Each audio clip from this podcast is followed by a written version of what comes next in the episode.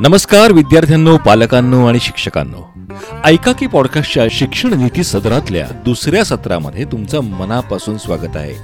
दुसऱ्या सत्रातला हा पहिला एपिसोड परीक्षांच्या काळामध्ये आम्ही पण थोडासा अभ्यास करत होतो. आता परीक्षा झाल्यात सी बी एस सी बोर्डाचा तर निकालही लागलेला आहे. आणि नक्कीच वेध लागलेले आहेत ते ॲडमिशनचे पुढच्या करिअरचे आणि ह्याच अगदी ह्याच महत्त्वाच्या विषयावर आज आपण गप्पा मारणार आहोत. डॉक्टर श्रीराम गीत यांच्याबरोबर. डॉक्टर श्रीराम गीत सर हे वैद्यकीय क्षेत्रातले डॉक्टर आणि करिअर काउन्सिलिंगमध्ये नावाजलेलं नाव आहे. अनेक करिअर रिलेटेड पुस्तकांचे ते लेखक आहेत. टू द पॉइंट माहिती देण्यामध्ये ख्याती असलेले आणि हजारो विद्यार्थ्यांच्या करिअर घडवण्यामध्ये मोलाचा वाटा असलेले डॉक्टर श्रीराम गीत सर. सर स्वागत आहे ऐका की पॉडकास्टच्या या शिक्षण नीती सत्रामध्ये नमस्कार आणि धन्यवाद. सर मुळात आता मी अगदी काही कॅन्डिड प्रश्न डोक्यामध्ये आले आणि आम्ही शिक्षण क्षेत्रामध्ये थोडंफार काहीतरी काम करायचा प्रयत्न करतो तेव्हा पालकांशी विद्यार्थ्यांशी शिक्षकांशी संवाद साधत असतो. सो त्यातनं काही आलेले उद्भवणारे प्रश्न सहज डोक्यात आले त्याच्या विषयावर गप्पा मारू असं ठरलं आणि अतिशय धन्यवाद तुम्ही आमच्याकडे आलात. सर मुळात करिअर म्हणजे काय? म्हणजे कशी व्याख्या कराल तुम्ही त्याची? करिअरची सोपी व्याख्या सांगतो. ती सगळ्या पालकांना विद्यार्थ्यांना सहज करण्यात आहे. शिक्षकांनाही कळण्यातले आणि अपील होण्यातले आहे. काय शिकायचं? कधी शिकायचं? आणि त्याचं करायचं काय? या तीन शब्दात करिअरची व्याख्या माझ्या दृष्टीने संपते. याच्या उलट आनंद पाहिजे समाधान पाहिजे छंद म्हणून जोपासता आला पाहिजे कामात कंटाळा आला नाही पाहिजे वगैरे वगैरे अशा अनेक व्याख्या अनेक पद्धतीत पालक ऐकत असतात विद्यार्थी ऐकत असतात मुलं ऐकत असतात.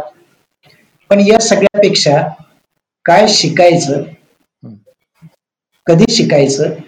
आणि त्याचं करायचं काय? या सगळ्यामध्ये करायचं काय याचं जर उत्तर मुलाकडे विद्यार्थ्यांच्याकडे पालकांच्याकडे सांगणाऱ्याच्याकडे नसेल तर त्याला अजिबात अर्थ नाही असं मी समजतो. कधी शिकायचं? त्यालाही काहीतरी एक अर्थ आहे. बारावी नंतर काय शिकायचं? दहावी नंतर रस्ता कुठला निवडायचा? पदवी नंतर काय करायचं?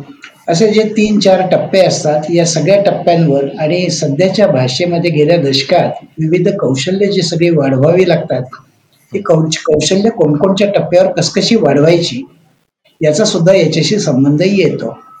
तेव्हा व्याख्या तुम्हाला सांगितली. पुढच्या प्रश्नाकडे आपण जायला काही हरकत नाही.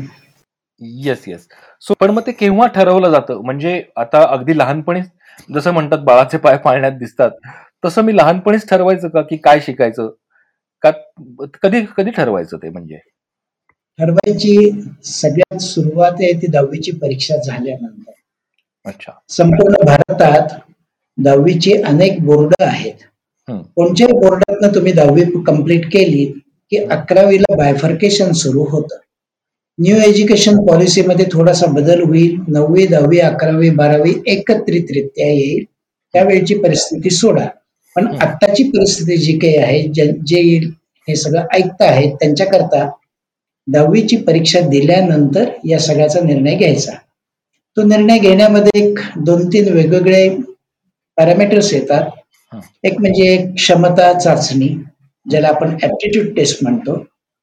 कर चाचणी ज्याला इंटरेस्ट टेस्ट म्हणतो आणि याला सपोर्टिव्ह अशा अजून दोन चाचण्या द्यायच्या असतील तर देता येतात. एक स्टडी हॅबिट्स अभ्यासाची पद्धती ती जर चुकीची असेल त्याच्यात काही रेक्टिफाय करायचं असेल काही अभ्यासक्रमांसाठी अभ्यासाच्या पद्धतींवर भर दिला जातो. For example law chartered accountancy medicine याच्यात प्रचंड वाचन लागतं.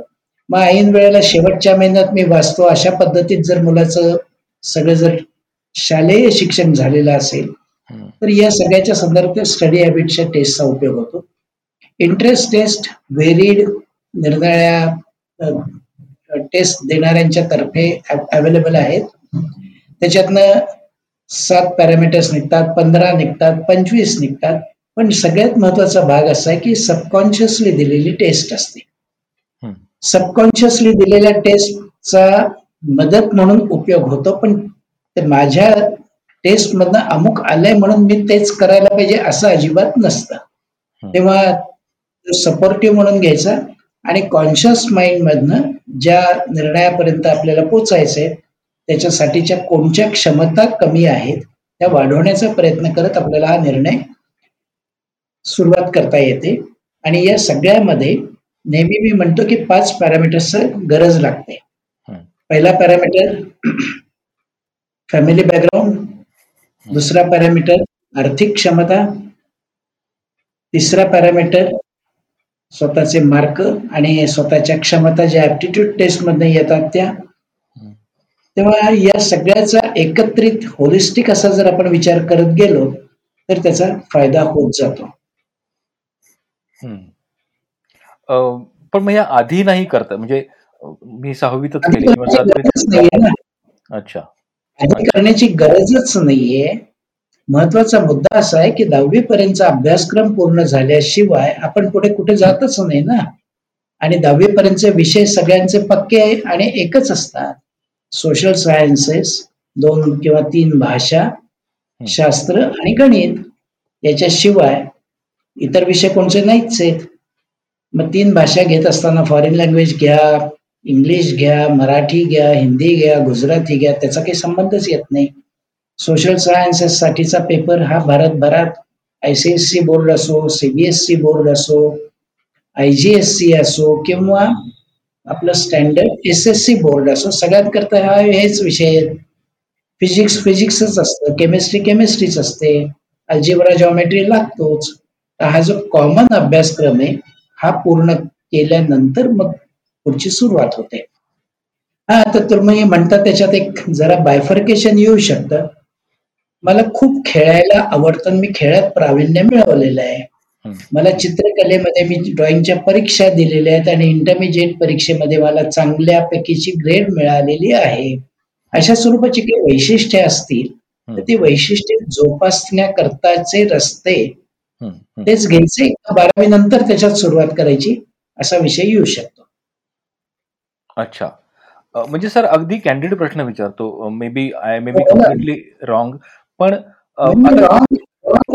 असं काही नाहीच नाही सर. म्हणजे अशी काही उदाहरणं असतात की एखादी गोष्ट एखादा एस्पेशली कला क्षेत्रामध्ये किंवा स्पोर्ट्समध्ये असे काही लोक असतात की जे लहानपणीच एका करिअरशी चिकटून राहतात. म्हणजे अगदी वयाच्या पाचव्या दहाव्या वर्षापासून एखादी गोष्ट करत असतात आणि मग त्या पद्धतीने ते स्वतःचं करिअर घडवत जातात. आणि काही उदाहरणं अशी असतात की अगदी अर्ध आयुष्य झाल्यावर कळतं की अरे मी आतापर्यंत करत होतो ते माझं खरं करिअर नव्हतंच. आता मला करायचंय. मग ह्याच्यामध्ये ह्या कल चाचण्यांचा किंवा अशा प्रकारचा काही उपयोग करता येऊ शकतो का? कल चाचण्यांचा उपयोग आहे तो मुख्यतः आपल्याला प्रत्येक चाचणीमधले बायफर्केशन भरपूर आहेत. त्या कल चाचणीपेक्षा आता तुमच्या प्रश्नाकडे मी थेट जातो. एखादा मुलगा खेळतोय. तो शाळेत असताना कुठे खेळतो? सब ज्युनियरला खेळतो.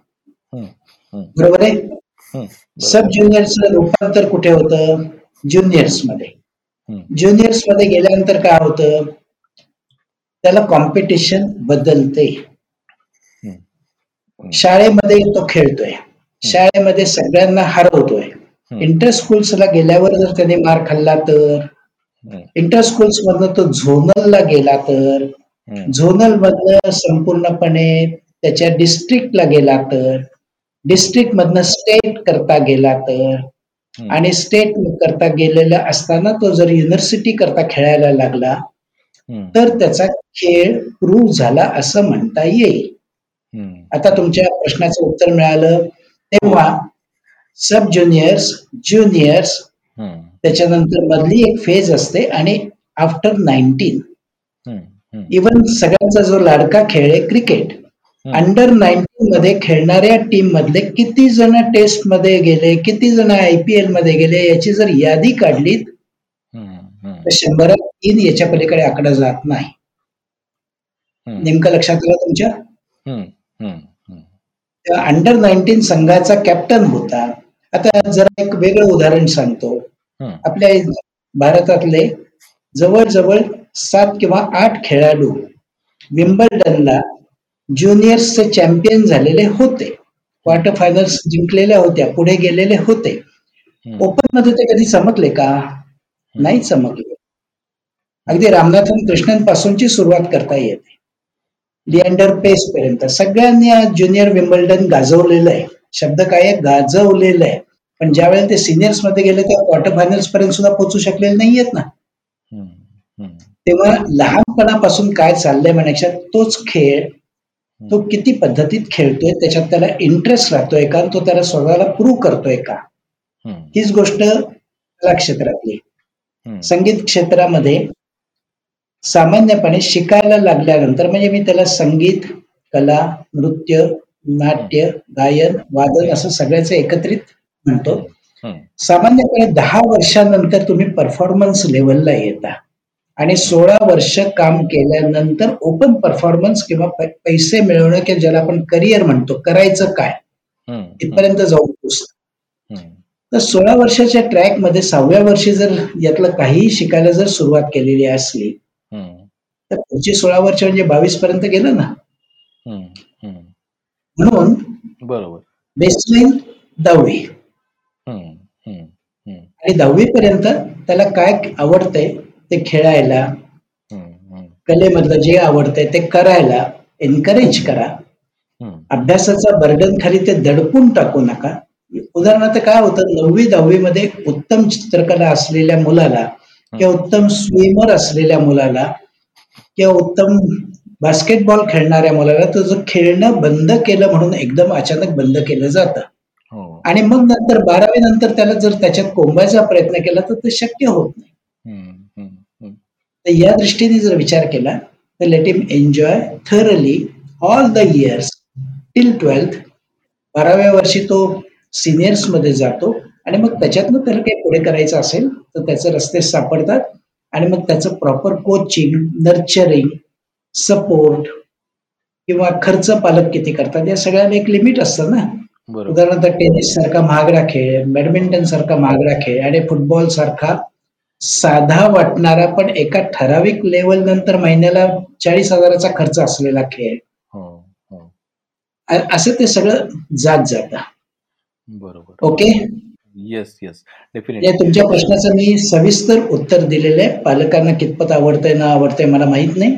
पण त्याच्या पण त्याच्यामुळे इयत्ता दहावी संपेपर्यंत हायपर झालेल्या पालकांनी शांत व्हावं. मुलाची दहावी संपू द्यावी. त्याची आवड निवड जोपासावी. त्याच्या टक्केवारीवर फोकस न करता त्याच्या आवडीनिवडीवर फोकस करावं. पण त्याच वेळेला मी एक सांगतो बेसलाईन काय असावी तर सत्तर टक्क्याची बेसलाईन असावी. खेळतोय म्हणून बावन्न टक्के मिळाले असं नको सत्तर टक्के मिळव तुला पाहिजे ते कर. आणि सत्तर टक्के हे आजकाल एस एस सी बोर्डाला बसलेल्या सोळा लाख मुलातल्या जवळजवळ अकरा लाख मुलांना सत्तर टक्क्याच्या पेक्षा जास्त मार्क मिळतात ते मंजुषा वैद्य मॅडम सुद्धा सांगतील आकडेवारीतनं. अकरा लाखात आपण बसायला पाहिजेच ना.